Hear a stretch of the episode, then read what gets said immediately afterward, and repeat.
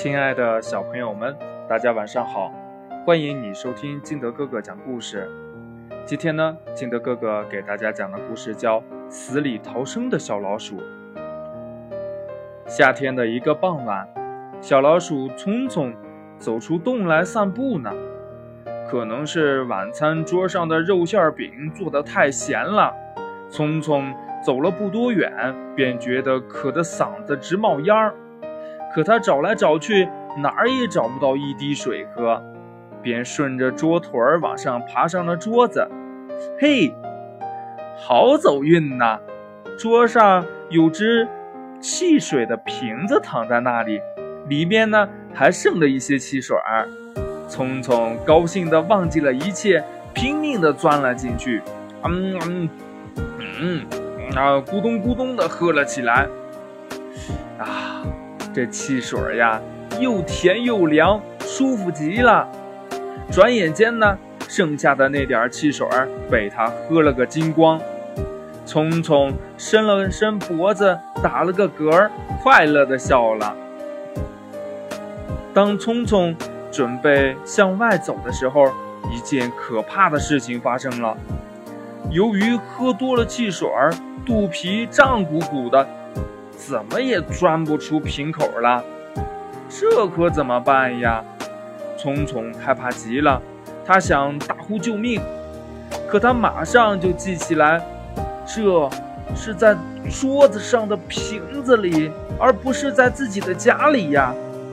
慌忙中，聪聪忽然想到了一个好主意，让我用力跳一跳，跳得全身冒大汗，或许呀。再撒上几泡尿去，那肚子一一缩小，不就行了吗？想到这里，他便在瓶子里蹦跳起来。但是很不幸，累了半天，那肚子一点儿也没有减小，仍然是无法出来。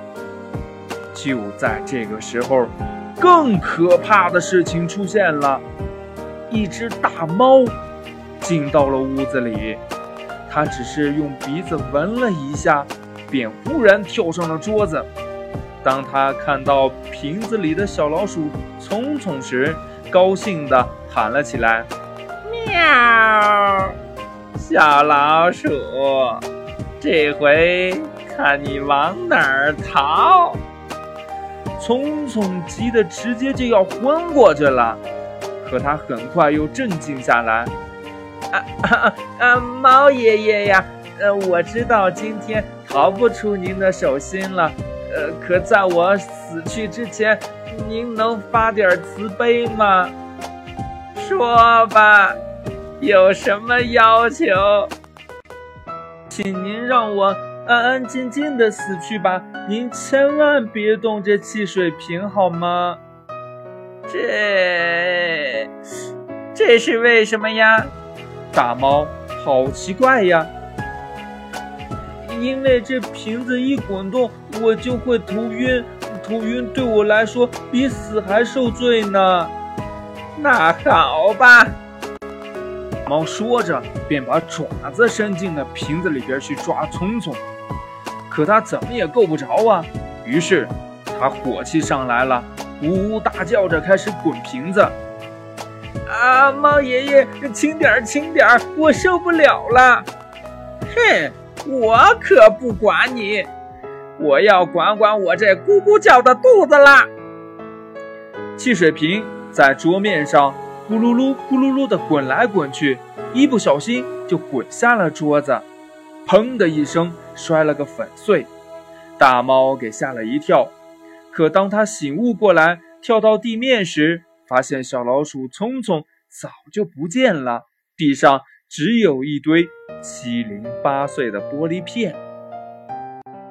故事讲完了，亲爱的小朋友们，如果你是小老鼠，你会怎么逃脱呢？快把你想到的跟你的爸爸妈妈还有你的好朋友分享一下吧。喜欢听金德哥哥讲故事的，欢迎你下载喜马拉雅，关注金德哥哥。亲爱的小朋友们，今天的节目就到这里，我们明天见，拜拜。